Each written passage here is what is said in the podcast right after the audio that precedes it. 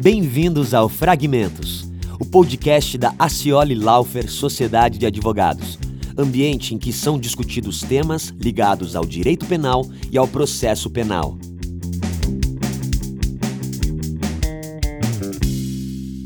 Sejam todos muito bem-vindos e bem-vindas ao sétimo episódio do podcast Fragmentos. No episódio de hoje, nós temos uma, uma alegria em poder contar com o Dr. Flávio Antônio da Cruz, que é juiz federal, mestre e, e, e doutor em Direito, uh, exerce a, a judicatura desde o ano de 2002 e também é professor é convidado em diversas instituições é, de ensino é, aqui do Paraná e do Brasil. É, doutor Flávio, é, sabemos aí da, do seu envolvimento, sua dedicação com a área acadêmica, com estudos, não temos dúvida da sua capacidade e do seu aspecto crítico em relação ao direito penal e ao processo penal. Dito isso, é, antes de passar a palavra para a Chica, eu queria agradecer muito a participação.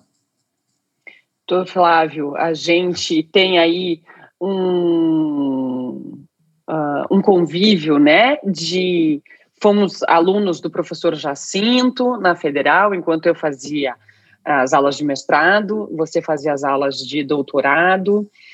Uh, já estivemos aí em alguns casos em que o senhor era o juiz uh, federal e, como ele disse, quando a gente pensou nesse tema, né, desse no, desses novos debates que a gente vai trazer, como é um tema muito denso, muito rico e que nos traz aí muitas angústias, a gente pensou na primeira pessoa foi no seu nome, porque a gente sabe que da nossa discussão, outras discussões, sem dúvidas, virão é, pela sua inteligência, pela sua capacidade de estudo, e que a gente sabe que o senhor sempre vai mais além. Então, eu também tenho aqui um, um só tenho a lhe agradecer por ter aceitado participar desse nosso podcast doutor é, Daniel Lauf, doutora Maria é, Francisca Cioli, né, Chica, é, agradeço muito o convite, fico muito feliz, mesmo muito honrado com a lembrança do meu nome para o debate, né, tenho um imenso carinho por ambos e sei bastante do compromisso é, que vocês têm com, com o Estado constitucional, né, com as garantias e com respeito a, a as regras do jogo democrático. Né? Fico feliz mesmo com o convite. Obrigado, Tufá. Obrigado mesmo. É, assim, como, como primeira indagação, eu diria não é nem indagação, é mais uma provocação. É, a gente gostaria de te ouvir é, a, a, a, respeito, a sua opinião, é, se na prática processual penal dos dias atuais, e eu diria, colocaria até mais da, da até no direito penal econômico, empresarial, é, se é, é uma realidade, se concorda com essa afirmação que eu faço, que o processo penal dá maior ênfase ou uma, uma especial atenção ao tema da reparação do dano. O que você pensa a respeito? Bom, esse é um tema é, central para o processo penal, porque na, na gênese disso tem um debate que foi traçado por Foucault lá atrás, a respeito da chamada expropriação do conflito. Né? Em algum momento, o crime, que era um assunto do direito privado, né, uma, em relação entre os sujeitos, se tornou uma agressão de direito público, uma agressão ao rei, inicialmente, e depois uma agressão ao Estado, que se torna vítima de todos os delitos, né? Isso se dá com a proibição das ordalhas e proibição dos duelos, né? O du duelo é uma relação entre sujeitos privados que busca é, responder ao delito, à ofensa, né, à lesão. Bom, mas a, a, o que, que acontece? A partir, sobretudo, da Convenção de Viena é, para combate ao tráfico de drogas, né, é, discorrendo sobre psicotrópicos, se ensejou o debate sobre follow the money, né, seguir o dinheiro. E aquelas medidas que sempre foram é, atreladas ao direito criminal, sobretudo a expropriação dos instrumentos do crime e dos resultados do delito, né, artigo 90, artigo 119 do CPP, artigo 90 do Código Penal, passaram a ganhar uma nova dimensão e muitos desses crimes passaram a ser tratados como se fosse um problema de direito patrimonial, né? Claro que, sem sombra de dúvida, há o interesse do Estado em asfixiar certas organizações criminosas, né, quadrilhas, né, bandos, é, de modo a impedir que eles se reproduzam e cresçam, né? e daí o interesse também de se atingir o patrimônio dos é, potenciais agentes, né, dos suspeitos, acusados, condenados. Mas é preocupante quando isso passa a ser o resultado primordial do processo, né, porque o processo penal é um instrumento de garantia da, das liberdades públicas, né, o termômetro do grau de democracia de um povo é justamente a eficiência do processo para tutelar a inocência, né, para tutelar a liberdade de todo e qualquer inocente. É, e essa nova visão do processo passa a fazer com que muitas unidades jurisdicionais, sobretudo aquelas especializadas em crimes contra o sistema financeiro, é, passem a funcionar como se fossem uh, uma espécie de vara de falência, o juízo universal, né, em que os magistrados, de uma hora para outra, se veem diante da obrigação de gerir uma, uma pleia de, de, bens, né, um patrimônio imenso de suspeitos e acusados que podem ser inocentes, né, e cujo patrimônio tem que ser preservado para uma eventual restituição. Eu só faço uma menção, posso debater depois com mais cuidado se tiver tempo. Ah, o projeto anticrime, por exemplo, é, transferiu para o juízo criminal a competência para a execução das penas de multa, né, é, alterando o artigo 51 do Código Penal, né? Isso vai gerar também alguns conflitos lá para frente, alguns problemas que de ordem prática, né? Mas enfim, é, é, para sintetizar o que eu penso, é, me parece relevante de fato que o Estado, o Estado, o juízo criminal, né, tenha preocupação é, de atingir o patrimônio, né, é, de suspeitos acusados, desde que haja justa causa para isso. Ao mesmo tempo, me preocupa a forma como isso é feito. Basta ver que o projeto, aliás, a lei anticrime agora, né, o pacote anticrime, preconiza, dentre outras coisas, um arresto estendido que inverte o ônus da prova, né?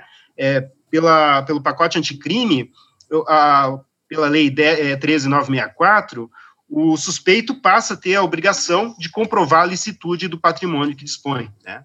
Então, isso pode, em alguns casos, gerar é, uma inversão incompatível com o Estado de Direito, com as garantias que foram consolidadas a partir da Revolução Francesa e que devem ser respeitadas porque são a essência do Estado constitucional. Nessa, nessa, nesse contexto, doutor Flávio, que a gente muito questiona acerca dessa questão da reparação, é, que a legislação brasileira hoje ela possui três dispositivos acerca da é, com a locução, digamos assim, reparação dos danos, né? Então, são eles o 16 e o 91, inciso 1 do Código Penal, e o artigo 387, é, é, quarto do CPP.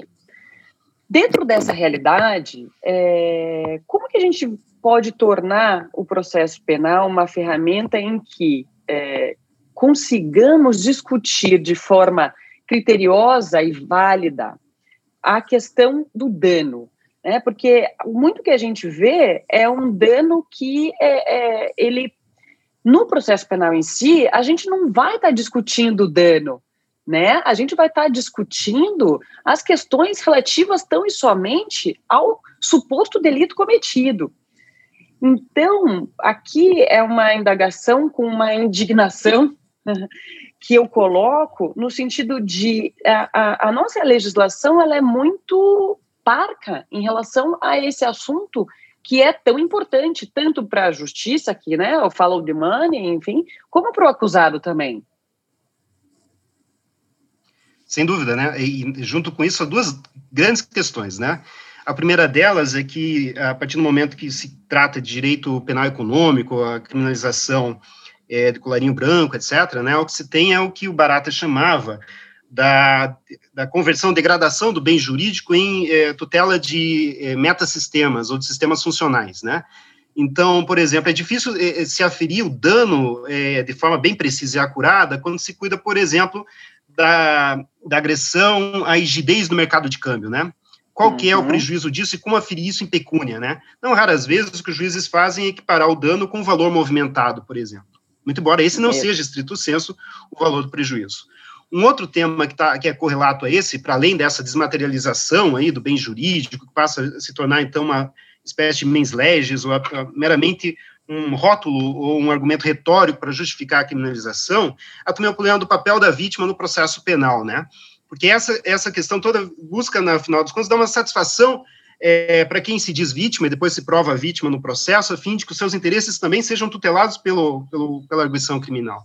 O problema, como foi bem dito, Chica, é que, de algum modo, essa não é o, o esse não é o debate profundo do processo. O processo está ali debatendo uma imputação, né, saber se o acusado praticou ou não praticou a conduta que lhe é atribuída e se essa conduta atribuída é validamente rotulada como um crime, né. Mas uhum. então, o que acontece? Que desde a reforma, e com a alteração do artigo 387 em, inciso 4, foi preconizado que o juízo criminal pode fixar um piso de, de indenização. Aliás, há, há, muito que a sentença penal condenatória é título executivo, né, para execução no, no cível. Ela pode constituir, inclusive, em alguns casos, pode dar ensejo a medidas cautelares, como todo mundo sabe, de arresto, né, sequestro, é, e no processo civil ela pode ensejar uma execução direto, agora no artigo 525, me parece, do Código 515, na verdade, do Código de Processo Civil, 515, né? É, só que o grande ponto é, primeiro, é, a imputação tem que detalhar isso já na denúncia, certo? O acusado tem que ter a oportunidade de debater isso. O juiz não pode fixar isso a seu critério, a seu talante, sem ter é, bases objetivas para que isso seja feito, porque essa fixação de dano né, de piso de indenização, a rigor, ela não pode ser vista como majoração da sanção. Ela não é um mecanismo é, punitivo. Na verdade, a responsabilização civil, ela nunca é feita com o intuito de sancionar alguém. É meramente para repor o status quo ante. Tanto que ela pode atingir terceiros, por exemplo, né? Uhum. A responsabilização pode atingir quem não causou o fato diretamente, o que não ocorre com a multa. Né? A sanção só pode atingir o infrator por força do artigo 545 da Constituição. Não obstante, o dever de reparar o dano, por exemplo, da direito ambiental, pode atingir quem comprou um imóvel, né, por conta do caráter próprio terreno, que é conhecido pelo, uhum. pelo STJ, entre outras medidas. Então, o que acontece? O dever de reparar o dano é inerente à prática do ilícito por força do artigo 186 e 927 do Código Civil, e ele atinge de forma solidária todos os agentes e todos os responsáveis por força do artigo 942, parágrafo único do Código Civil, né? Agora, o que não se pode admitir é que isso seja fixado sem critério, né? E sem respeito ao devido processo legal. Então, Exatamente. se o Ministério Público vai imputar isso exigir essa fixação de dano, ele tem que fazer isso na denúncia, detalhando a forma como isso foi calculado, né? A forma como foi obtido aquele valor. Isso, o acusado tem que ter o direito de se defender disso, né? Aliás, uhum. é, isso está bem expresso agora no pacote anticrime, também isso, nisso foi um avanço, né? É, e o acusado tem que ter esse direito de se defender disso, e o juiz, ao fixar, tem que estabelecer quais são os parâmetros. Um debate mais complexo diz respeito, sobretudo, aos danos morais coletivos, né? É, que são reconhecidos na seara civil, sobretudo no âmbito de ações de propriedade administrativa, ações civis públicas ambientais, né?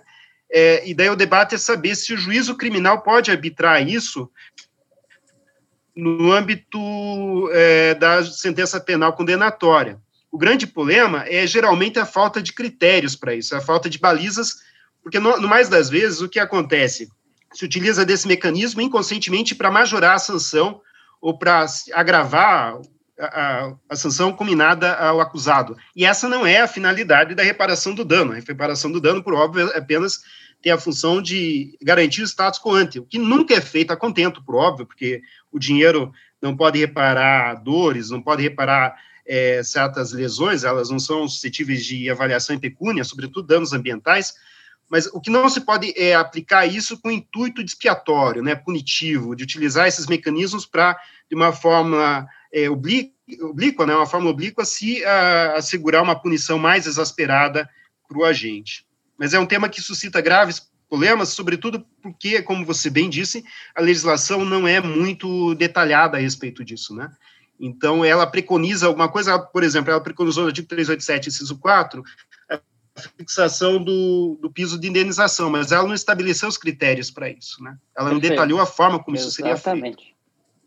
Exatamente. E a gente vem somente com a, através da jurisprudência, né, doutor Flávio? Ou seja, através dos julgados é que, a, a, no direito aplicado, propriamente dito, é que vem se trazendo algumas balizas. Tanto que no início é, a questão da indenização, eu, eu, eu, me recordo bem, porque a gente teve um caso que foi um dos primeiros lá atrás que ganhou no STJ, de que a, a, a, denúncia não trazia esse pedido, né? E aí trazia nas alegações finais o pedido, então, para indenizar, e o juiz dava, mas olha, eu nem me defendi no, no processo sobre isso. Então, eu, eu, também lembro que isso também foi é, é, uma, uma são questões que a gente tem que trazer na jurisprudência depois de muita, vamos colocar assim, muita injustiça, né?